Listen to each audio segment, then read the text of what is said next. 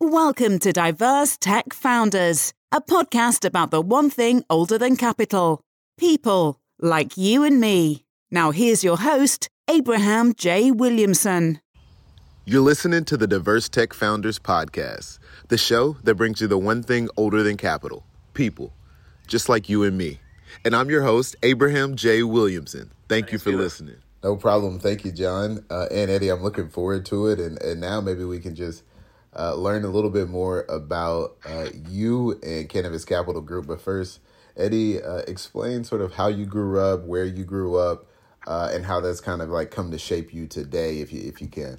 Sure. I grew up in North Little Rock, Arkansas, um, in a single-parent household raised by my mother, Jackie, and uh, we grew up on a sixteen thousand dollars a year salary amongst two children, and sometimes four when my cousins would come in. Um, I just knew that I had to work extremely hard in my final days of high school, entering college, to make certain that um, I could leave our household and be something successful. So that's what I did, and began to focus on community service and um, outreach projects, organizations throughout my, my town. And then I went on to the University of Arkansas, where I continued that pattern and Um, became the second African-American president of the student body and the school's history at the time, and um, have just really always tried to follow my dreams and passion to, to make an impact on the, the world, or at least the society in which I can control that's around me, and try and help somebody while at the,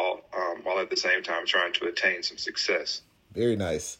And you were a pioneer in, in uh, the state. I'm also from, from Arkansas, in terms of your uh, vision in moving Uh, your constituency forward from a technological standpoint, and introducing as much as possible, you know, twenty-first century skills into your district. Uh, but tell us kind of how you, um, a little bit more about your tech background uh, that you've had, and how you've developed, and how it's brought you to developing the platform that you're going to tell us about here in a second.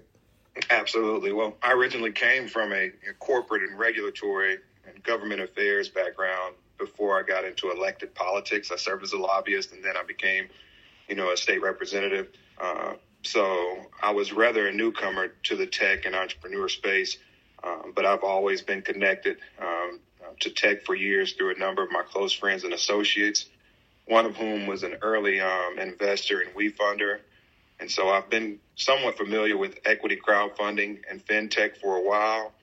Um, on today with us is um, a friend, but more of a business ally, my chief investment officer, John Engel, whom came from an investing background before partnering with us. Um, and he brings a solid base of knowledge to this space as well. Um, I think of him like Pharrell and his D J. He's my secret sauce behind most of the music um, that we're making to try and move the world. Very cool. Uh, now I guess is a as good a time as any to just describe Uh, what is Cannabis Capital Group, uh, and sort of from where did the idea come from? And if you can, John, after after Eddie gives us the spiel, maybe talk a little bit more about what uh, brought you on board, or what got you excited about this opportunity. Sure, absolutely. You know, it's a great question. The Cannabis Capital Group was birthed after some opportunities that uh, my um, family was faced with during um, two thousand sixteen. Um, My family um, started to turn some of their attention away from the medical ans- ancillary service business, M R I centers, toxicology labs, histology labs, and they really started to look at um, the cannabis sector. Um, and they took on the charge to apply for a cannabis cultivation license in the state of Arkansas. Um, while most people in the country didn't even know that medical cannabis had become legal, Um, they really looked at it from a medical and pharmaceutical approach um, around responsibility to the industry. And so uh, my wife and I wanted to replicate um, their success, which they were extremely successful. They not only applied for one of the five cultivation licenses in Arkansas, they ranked top amongst um, all of the applications, outscoring the second place winner by over forty points. Um, and to be a minority, majority held uh, uh, group uh, with my family leading that off was something that we were really amazed by. And so We looked at some of our shortfalls in, the, in that opportunity um, and built upon the successes of that. And we saw that there was potentially a solution to not be like most of your cookie cutter um, application assistance companies or law firms that come into states and assist groups with trying to apply for these licenses. We set on a vision um, to identify and establish partnerships with interested groups and identified states, eight states to be exact, around Arkansas and the um, Delta region, that we could identify and not offer them a cookie cutter application approach, but more so build on our powerful experience and develop more so bespoke solutions for applicants to transition um, into proven methodologies and more bespoke um, best practices as we consider it with our you know, failures and now our success in our um, cultivation facility back in Arkansas. We felt that we could replicate that and take that into other states that would be coming online, um, either for medical cannabis applicants or recreational cannabis applicants to um, cultivate and or dispense in the future. And for what John has brought a wealth of knowledge to for startup investors um, who may have an interest in investing in the cannabis industry, and which is how we developed our equity crowdfunding platform. And John, maybe you can expound on that for how we're looking at each of our groups Um, and involving them in this industry as it grows. If you're enjoying the show so far, remember you can always enjoy the latest resources on our website at d dash tech dot fund. That's d tech dot fund. Back to the show. Basically solve a lot of problems, including providing entrepreneurs with access to capital, but also giving individual investors who might not have who might have limited experience or certainly no access to the sort of early stage deals in this industry, especially where there's going to be like the largest growth and largest opportunity. So it was a very exciting sort of opportunity where he, where C C G was coming into shape. I had this experience and passion, and it turned into an excellent partnership. Nice. So if I'm uh, understanding what both of you are saying, uh, there was a problem in that not only was the process for obtaining licenses complicated, but it wasn't bespoke to the people who were applying. And there are a lot of differences among the, the applicants. One of the additional problems is that when they needed to apply, there were a lot, it, it was a cat, it was a cash or capital intensive process. And raising money was tough because the, the industry is largely unbanked. And so you needed a solution to being able to capitalize uh, your clientele and also people in the market who didn't even know where to go for this particular solution as sort of an add-on benefit for for, for the marketplace that way. Uh, if, is that right? And and if not, sort of what is your, your best uh, synopsis of your technical solution for, for your clients? Right. So I'd say that's like it's, that's partial. That's partially right. So like that is it's the across the cannabis industry, capital access on the one on the side of the of the actual businesses, and then access to promising investments on the side of people with capital are are, are the sort of two roadblocks, and that exists in the cultivation space. That and that was where we where Eddie realized that that problem at first, but as we ex- explored it further, it's a problem that extends across the entire industry, including the even faster growing and ultimately likely more important ancillary services space. So these are companies that serve the cannabis industry, but because they're in contact with it, often find it difficult to get traditional business business business financing from things like banks. They require so these even small businesses that would ordinarily in another industry have lots of conventional methods of, of, of obtaining capital uh, can't. So it's providing a solution there as well. And, and if I might expound upon that, you, you know, we have explained to our investors our solution to this opportunity that bridges the gap and also gives people, you know, in lack of a better term, dry powder and capital that would allow them to gain exposure in this industry, and they can access opportunities at an early stage more so. I want you to take into consideration, you know, when we when we met John, um, I was learning more and more about his background in the crowdfunding space. And just if you take a look at, you know, the, the focus of equity crowdfunding and where it's going, we knew that we had an opportunity Uh, the size of the current crowdfunding market, if you, if you know this, Abraham, you know, it rose by fifty-nine percent between two thousand eighteen and two thousand nineteen, um, from like, I think around eighty-six million dollars in transactions in terms of capital raised to around about, I think roughly one hundred thirty-seven million dollars in two thousand nineteen. And given the new shakeup of a cashless society and a more cautious society on the back heels of um, this pandemic that we're all in, Uh, we feel like and we believe the equity crowdfunding industry, you know, is not only rapidly expanding, um, but it's gaining rapid traction with investors. And we want to be right in the forefront of that, um, being able to cut out the middleman in some of these cases and giving people access to early stage, highly promising companies um, that may be gaining traction um, and expected to continue to grow. Uh, that's where we, we really saw a, a real unique opportunity in this industry um, as it matures. Absolutely. So are you all tracking sort of the S E C's proposed rules for increasing the investor limits, both in what a non-accredited investor could invest on an equity crowdfunding platform and also the startups themselves uh, who could raise more than they can right now, which I believe is around a million dollars, and increase in that amount potentially to five million dollars. Are you all involved in that conversation? Are you providing comments to the S E C? Are you all like, uh, sort of, what is your take on these proposed changes to the Jobs Act? I just want to go, I want to go back before we dive into the Jobs Act. Yeah. And John can expound on that because we've been really exploring that. But just to give, you know, your listeners some kind of idea, you know, we are looking at, when I talked about the industries um, specifically that may be jumping into this maturing cannabis space, you know, the industries that are very, you know, highly informational and regula- regulated industries like med tech and pharmaceuticals and now cannabis. You know, these are highly regulated industries that will require a different level and more complex and sophisticated regulations um, that we've seen on a state by state basis. You know, each state, I'm in Illinois now, I'm from Arkansas, we enacted it by a ballot initiative. Illinois was the first state to enact recreational cannabis by um, the legislative body. So they will take on very unique and different forms of how their regulations are aligned in the future.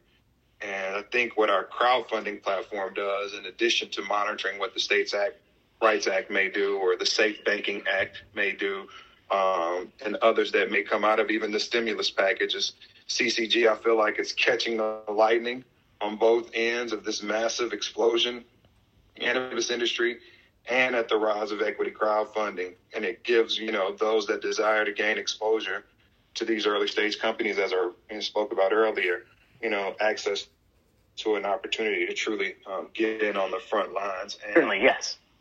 Uh, so as, as uh, mentioning in terms of, it's like the to basically discussion of lowering the bars for the Jobs Act. We've been talking about this for quite a while, actually, like, uh, since the beginning, and it's been something I've been following for years. Is that one of the one of the great things about the U S is that it has the, you know, the deepest and most sophisticated capital markets, but at the same in the world. But at the same time, it this means that it also has more rules than anywhere else. So it's actually quite, it's been quite interesting, is that equity crowdfunding has kind of exploded in some, in its applications in parts of, for example, the developing world, where those rules aren't as strict. That obviously comes with trade-offs, but it's always been clear that gradually over time, the U S will become less stringent as basically the regula- basically as the regulators and the market come to understand the qualities and limitations and opportunities that the, that, that it provides.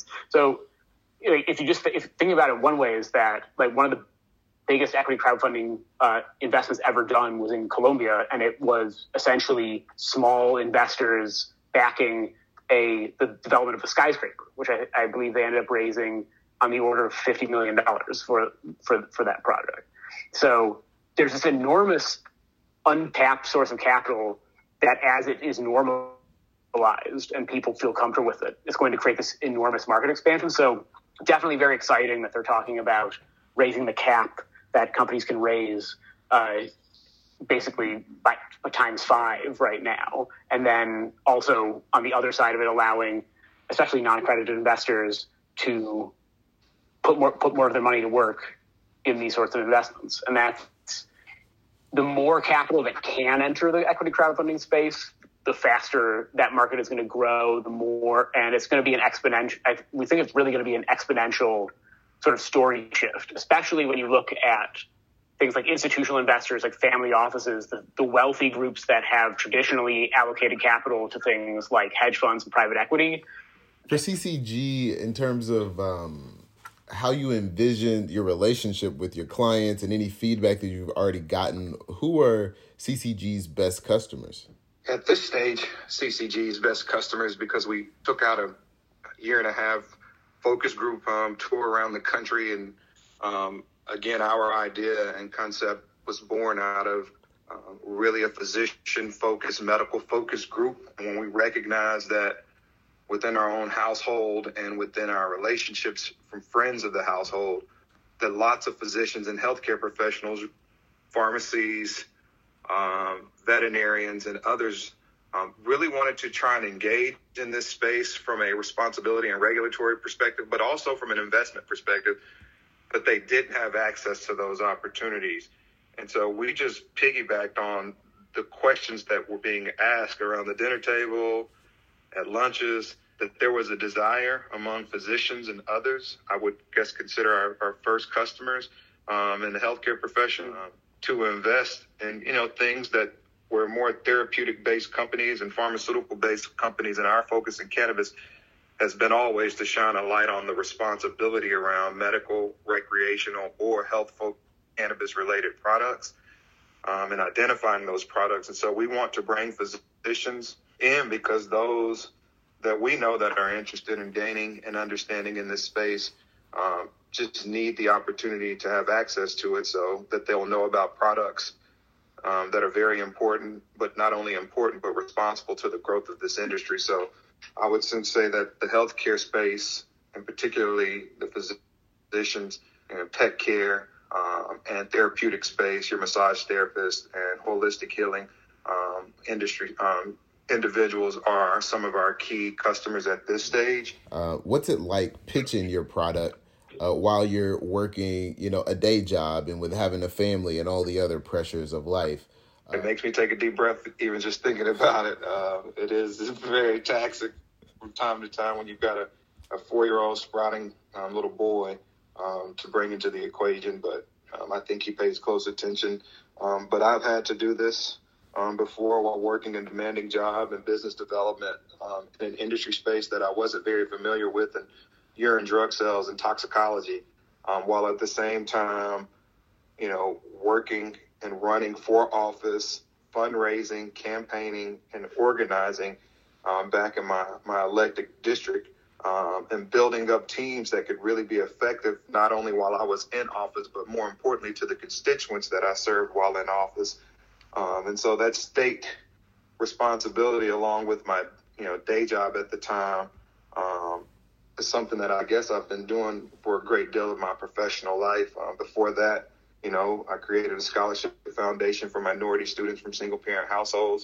And though philanthropic, there was still a responsibility I felt like to those students because they were my family, while at the same time, you know, lobbying and working for a big corporation. So I'm uniquely to somewhat familiar with this space, but uh, there's nothing like having a child and seeing him absorb some of this, but at the same time coming and jumping on my lap with a Buzz Lightyear or a SpongeBob SquarePants and interrupting my entire pitch. So uh, it's something that I just, I work through, and, and I'm just grateful that I've got a strong family and a, and a, and a spouse that supports it. Speaking of strong family, uh, can you talk to us about your decision not to bring on a co-founder, but I- I- instead Uh, kind of envelope your family into your business as well to help and support you more directly? You know, we thought a lot about, about that, you know, and I've got, a, I guess, two answers for that to some degree. Um, I did bring in a, a essential co-founder in John. Um, when we first started on this this track, we, we, we were working with John, and he was working um, as a part of another team that was building our branding, marketing, and communications package. And as we learned more about John's expertise in crowdfunding, as I mentioned, through some of his involvement, uh, we we started, you know, to just really look at the assets of who we had within our own wheelhouse and recognize that, you know, being in an industry that would be heavily regulated, as I mentioned, on trust, on track record, on experience and expertise, you know, I started to look around uh, my own backyard, so to speak, of who we had in place. And from a, you know, science and cultivation perspective, um, we brought on Robert DeBen, who has a bandwidth of extreme knowledge um, around the science and manufacturing of cannabis. And then um, my, my wife, Shara, uh, uh, came with a very deep bench of experience in the marketing and uh, advertising communications background for specifically physicians and medical um, centers um, in Arkansas.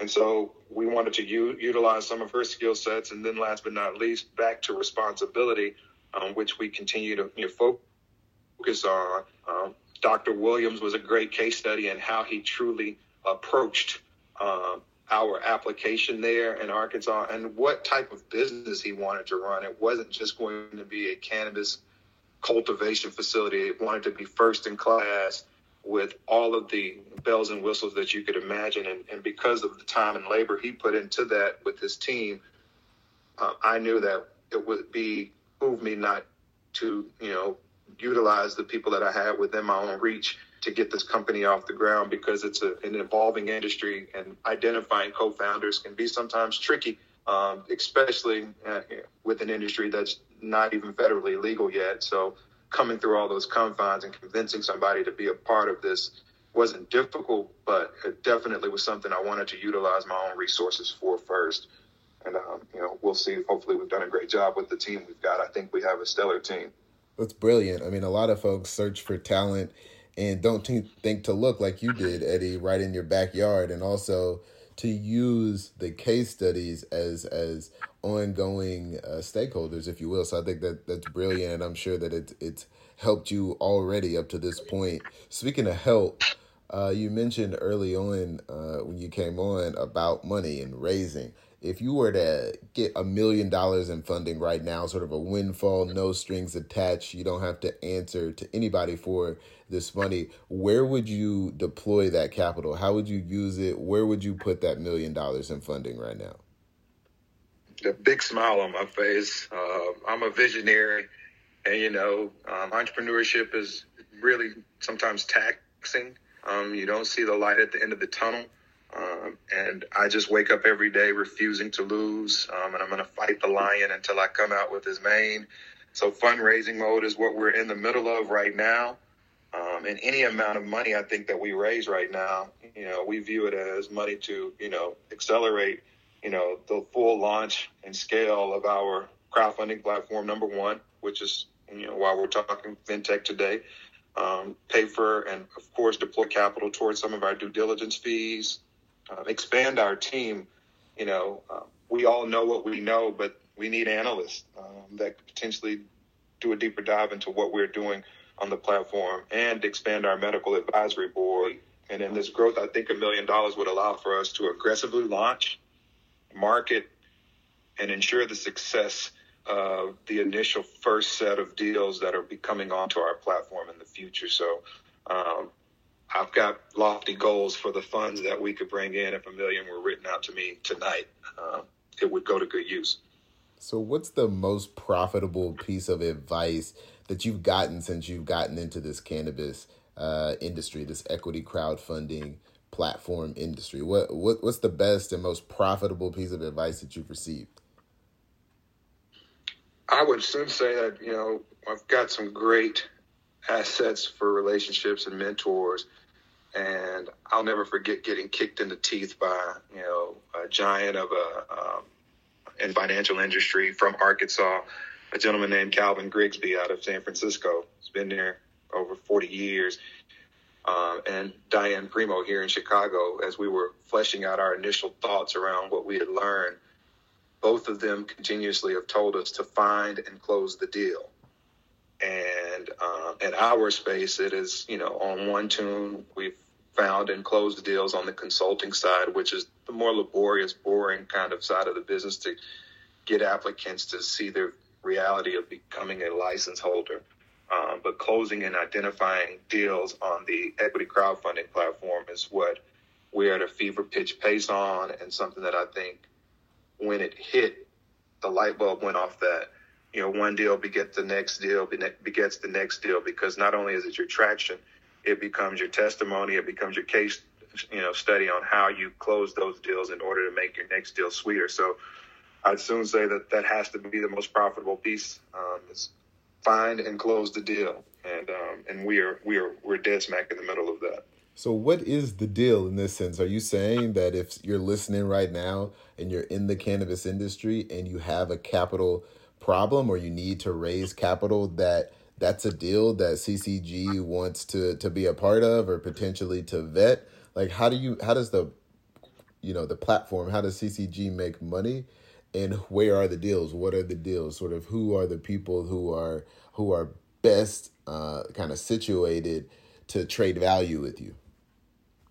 Sure. Um, John, I'll, I'll allow for you to expound on this too. That's a great question, Abraham. But one aspect is very straightforward. You know, we work with within our functional group of the company, which is, you know, vertical number one, and that is to apply and assist groups that we identify that want to take on a mantra of being real responsible, um, producers and or retailers, so cultivators or dispensers. Um, and we you know, take a small portion of cash from them um, that we negotiate. And once those assets become live and they gain a license, the dividends from those cultivation or or, or dispensaries, um, you know, like I said, it's a little bit of the traditional laborious function of our company, but we gain, um, you know, capital. That's one way we make money in our company. Um, but the thing that we are really building on and our key focus is the equity crowdfunding platform, where I think we'll make, you know, a windfall of money, not only for the company, but most importantly for our investors, which we care about. Um, John, you want to expound on that a little? Sure, yeah. So in terms of the, like, our fintech solution, our equity crowdfunding platform, so C C G and C C G's investors will basically make money in three ways. Like, firstly, any company that, like, anyone who's familiar with equity crowdfunding, you pay an upfront fee to list on a platform. So that will be essentially a negotiable fee. We're working on the exact pricing with our initial with our, with our initial listing partners who are going to be coming on, because uh, as they're the test partner, we're, we'll, uh, our prices are going to probably be a bit lower. But that's the sort of the initial sort of cash flow source. The second bigger short-term cash flow is because we have taken the time to partner with a uh, broker-dealer that is specifically focused on the cannabis industry and are registered with them, we essentially provide what, what amounts to an investment banking service in the capital raise. So we can take a bro, uh, the broker fees, you know, three to five percent of the cash raised. So that's vertical, the sort of cash flow number two that will come at the end of each each company's successful campaign. And then thirdly is what you is what we call sort of the long-term venture capital play, which is that when a company comes on board to our uh, to our platform, part of the arrangement will be that in exchange for providing consulting services, helping them build their their videos, their campaigns, and accessing essentially broker-dealer and private placement services, we take a small piece of equity, which we which currently with our initial group is in the range of one to three percent, depending on how much we like that company. So it allows us to Uh, to take varying degrees of ownership, so we can basically forego some of the uh, short-term upside with, with with companies we really like, and instead take a larger piece of the long-term play. So the comp- so in those cases, you know, we make money in one of three ways. Like uh, the company becomes profitable and starts paying its investors dividends. It gets bought out, which is quite common in a rapidly growing and evolving cannabis cannabis industry, and thirdly, going uh, public, which is a long-term play. But those are all, so there's a profitability where that becomes an earning asset for C C G, or there are the two traditional exits.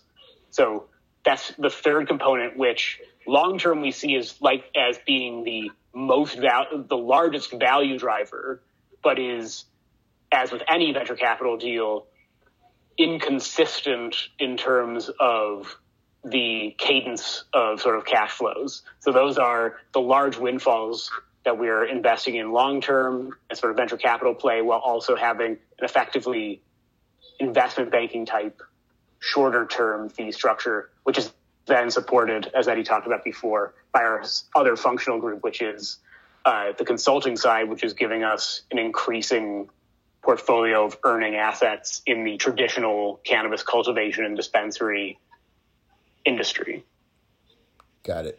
That's that's good, and appreciate the the breakdown of that. I can see how, uh, you know, in a lot of different verticals, in a lot of different ways, you touch your client, you add value, and you're able to realize uh, income and revenue on the basis of that value. So that that's awesome. Uh, Eddie, some people may not, or they may hear you uh, kind of speaking about C C G, the business side, the politics side, and they may not really get a chance to see sort of what's behind that on the artistic and creative side. So maybe now, can you just for us describe sort of which artist most inspires your work, and sort of a little bit more kind of behind the scenes of, of Eddie, and how you inspire and how you create and how you ideate? You know, I've got a wide range of, you know, artists. John and I were just talking the other night about, you know, the artists he appreciates and classic rock. And I think he mentioned a few others. And I just was thinking, you know, the times that we're facing right now, the times that I faced while serving in politics, um, I would have to, you know, pay homage to, you know, the greatest, uh, Mister Marvin Gaye. Um, you know, his family upbringing, his experience to taste and experience success at a very young age. Uh, I, you know, had somewhat of the same opportunity to experience success, you know, pretty regularly growing up, once I realized what my purpose in life was. And I really thrived in the space of being able to put servant leadership first. Uh, it's what, you know, wakes me up in the morning. It, it drives me to, to create, you know, more access to people that look like me, younger individuals that, you know, strive to create their own Um, footprints, um, to take those risks. And uh, just think about, you know, the things that he faced from a family perspective, while at the same time generating all of that success with Mister Gordy at Motown, and what that did amidst the sixties, um, and all that happened in that ten-year era span. You know, I can't help but to think about when we first ignited Rock Our Vote, a community organization in response to Mike Brown, Um, and what took place there, um, and how we had to go out and raise money and advocate our case to recruit, engage, and challenge young people to go to the polls and vote, because their vote was their voice. And to have that vote meant that they could actually affect and impact change at the grassroots level in their communities. And I think those young people saw that. And I take a lot of those same inspirations in business. And uh, while driven by, you know, the goal and vision and dream of developing my own financial freedom um, and generational wealth to some degree for my family. Um, my family is large and robust, and it's not just those that are in my bloodline. Um, there are a lot of individuals that I intend for C C G, its message, its vision to impact by way of just the tenacity to go after it, number one. And number two, once you've tasted the success in it, uh, multiple Grammys, multiple chart-topping hits Marvin Gaye had. You know, I, I don't think I've won any Grammys, but I've put my name on top of the board through hard work and dedication, and, and I, I intend to do exactly that in this industry, um, is to put our name on top of the board um, as a differentiator and democratizing the green rush, and then being able to pivot from there and hopefully helping some other young people, um, whether it get, this be get through college or start their own companies. Um, we want to be at the front lines of, you know, reaching back and pulling some other people into the boat or the yacht, as opposed to leaving them in the water and allowing for them to have to tread it on their own for a number of years. Love that. And that's something that's been consistent since I've known you, since I first heard you speak uh, at our high school uh, back in North Little Rock. Like, that's been consistent this whole time, is that you are always looking at, look, it's me, but it's really a hundred of me's behind me coming after me. And, and you tap people like us to, to get our thoughts on what's happening. How can we put ourselves to use? And I think that that is fantastic. Uh, so appreciate you for that. Um, speaking of sort of your background and who you are, you're now in Chicago. How does mm-hmm. being from North Little Rock and growing up sort of as an Arkansan, how is that helping you, assisting you, and benefiting you? Or how is it, you know, making things slightly more difficult potentially in Chicago for you uh, being from Arkansas? You know, um, I rely a lot on faith first, um, whatever that looks like for any one individual and wherever they find their own inner compass. I think everyone should have some dial, and mine is faith. Um, being from the South, being from born in Little Rock, Arkansas, from North Little Rock, um, and coming to Chicago, I immediately started to do my homework on the, the proportions of this great city, this great town, and whenever I travel to the South Side and I and I've done my research on, you know, the, the former titans that came through Chicago, like John Stroger or Harold or the, um, Harold Washington, you know, all of their lineage is traced back to the South, and um, particularly Arkansas and Mississippi, um, as they came here to seek greater opportunities to make a way for their family. And I look at it no different for me. I think Chicago is a great epicenter uh, for what we um, strive to be and do, um, never forgetting the South, never forgetting where I come from, but building upon those hurdles of an infrastructure and, you know, a, a capital base that may be able to invest in startups at a large rate, or V Cs that are out there that may be looking at companies like ours. Um, I felt that this was a great space for us to work in. Uh, I don't look at Chicago as a challenge um, at this space at this time. I think it's big enough, and if you do your homework, you can make it anywhere. Um, but from a local startup in this space, there's a lot of traction for brown, black, and um, general public um, groups to, to get involved with accelerators around the city. So we've been able to immerse ourselves in, in some of those, and I, I only see the opportunity. You're in New York. Um, and spending time throughout the country, so you know this all too well, um, it, it can be seen as a challenge to jump into a huge ocean of people like New York or a space like Chicago, or you can look at it as an opportunity. And, you know, I see it as only an upside to, to take the struggles, to take the shortcomings, to take the opportunities that may not have been there um, for me in Arkansas as we were coming into existence, maybe for others in the future. Um, and to try and capitalize on those in spaces like Chicago, which have been really open and perceptive, and especially as it relates to social equity and minority and diversity and inclusion. Um, this state is doing a stellar job at putting that on the forefront, and has always tried to make certain, it looks like in the city of Chicago, that you know, African Americans stand up for themselves and won't take no for an answer to have a seat at the table. And that's something that I respect and, and, and I aim to be a part of. Brilliant. It sounds like a a really great environment to cultivate your talent, to continue to grow and, and produce. Uh, speaking of, of producing, uh, if C C G could keep sort of one feature, one component to its equity crowdfunding platform uh, for people in the cannabis space, what would that feature be? If you wiped everything off, you had to start over from scratch, what would be a feature that would have to be a mainstay for C C G? Well, um, I'll, I'll start it because I think I know where I would like to go, and that is associating ourselves with um, within the education components of our crowdfunding platform. We've got our uh, hands in a partnership with a very aggressive accredited school, and I know that several others may be sprouting up um, across the country that are in their um, seed round um, around the education of cannabis, um, from growing to retail and general education. The most important aspect, I think, is the focus and the design of everything that we do being around opportunity in terms of the democratizing the green rush, but most importantly in terms of responsibility in that.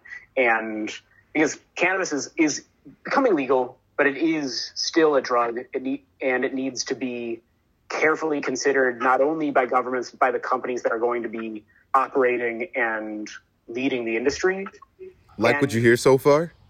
Make sure you never miss a show by clicking the subscribe button. This podcast is made possible by listeners just like you. So thank you for subscribing. And now back to the show. I mean, oftentimes in business, you come out with a vision and uh, something changes. Like like John mentioned, you have to keep building to for compliance, or because your customers are telling you something that they want, or maybe sometimes it's something incredibly drastic.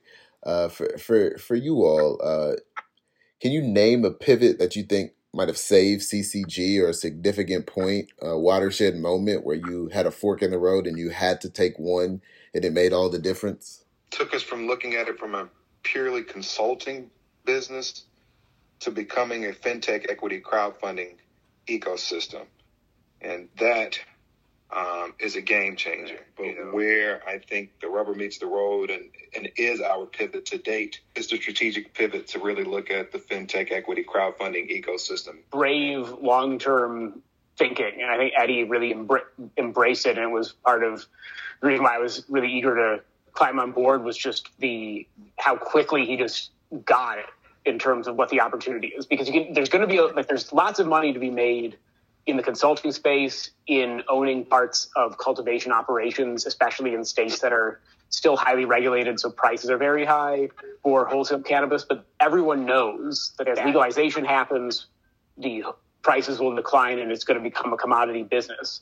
So I think that the thing that m- makes C C G great is that we came together and said, this isn't about making money in this in the in this you know five-year, ten-year play. This is about how do we position, how do we build a company for for the cannabis industry of twenty years from now. So I have two more questions. The the first I'm going to ask uh, of Eddie, the, the founder, and the second one, I'm curious to know both of your thoughts for sure. So the first one, so for Eddie, do you want to run a billion dollar company? Why or why not? And in, in this question, you know, folks really sort of reveal what's motivating them in terms of their company, but also how big or where they see it going. So for you, kind of what is your take on that? Do you want to run a billion dollar company? Why or, or why not? Um, I'd soon say yes is the short answer. But, you know, let me be clear. We are in tech and we are also in cannabis, but we want people Um, to do is care about, and we recognize that people care about most in this space is valuation, excuse me, more so, and not the value. That makes sense. Totally. Uh, and we are not, I guess, in the business um, to just keep raising money and hopefully one day, you know, we'll be profitable.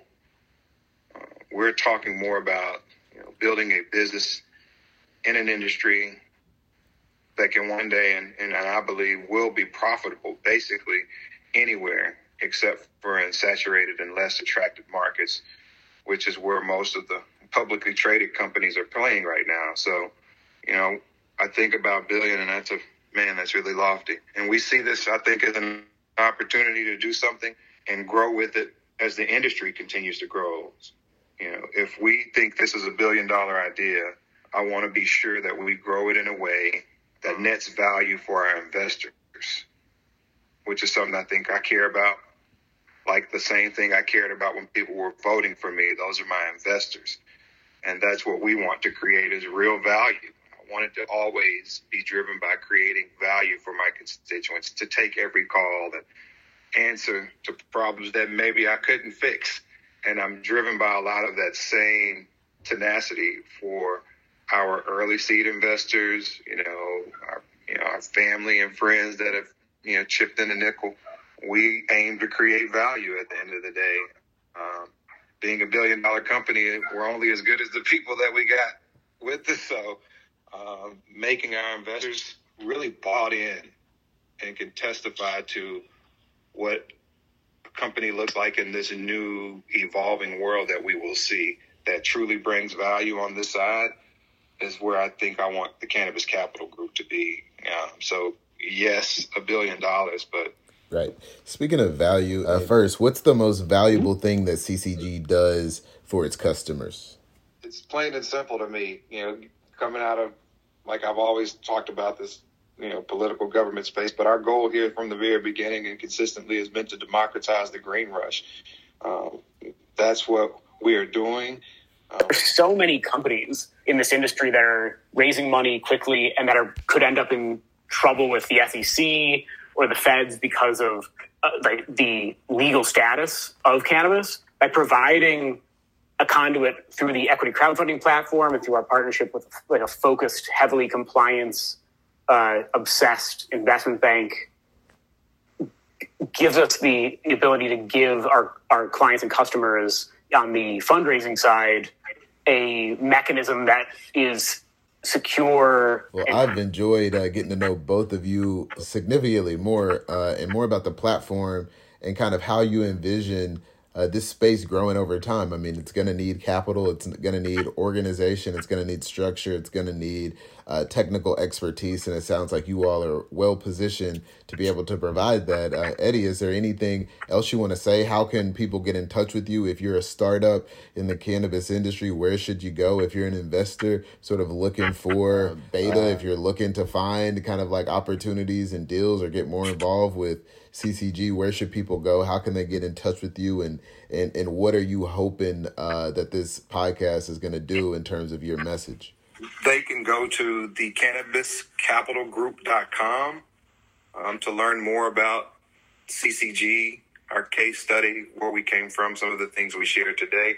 You know, we look at this as you guys feeding it from both ends of the funnel, excuse me, uh, from an exposure and access to an investor, you know, space that you may have in your network uh, to ensure that we uh, capitalize on our raise to accelerate um, to those that are looking to introduce um, deals or businesses to our platform that can be fed through. And on the opposite side, you made a comment about young people coming behind me. Uh, I don't feel like any of you guys are coming behind me. I feel like your tenacity to dare to be different and continue to thrive in your own collective spaces around the country are, are things that I can learn from and that inspire me um, to be a part of this collective as more so ahead of it. Um, and I just appreciate what you are doing in New York and where you come from and what Diverse Tech is aiming to do, and, and, and, and thankful for this platform again today. Thanks for joining this week on Diverse Tech Founders with Abraham J. Williamson. If you found value in this show, we'd appreciate a rating on iTunes. You can do it right now. Or if you'd simply tell a friend about the show, that would help us too. Thanks again.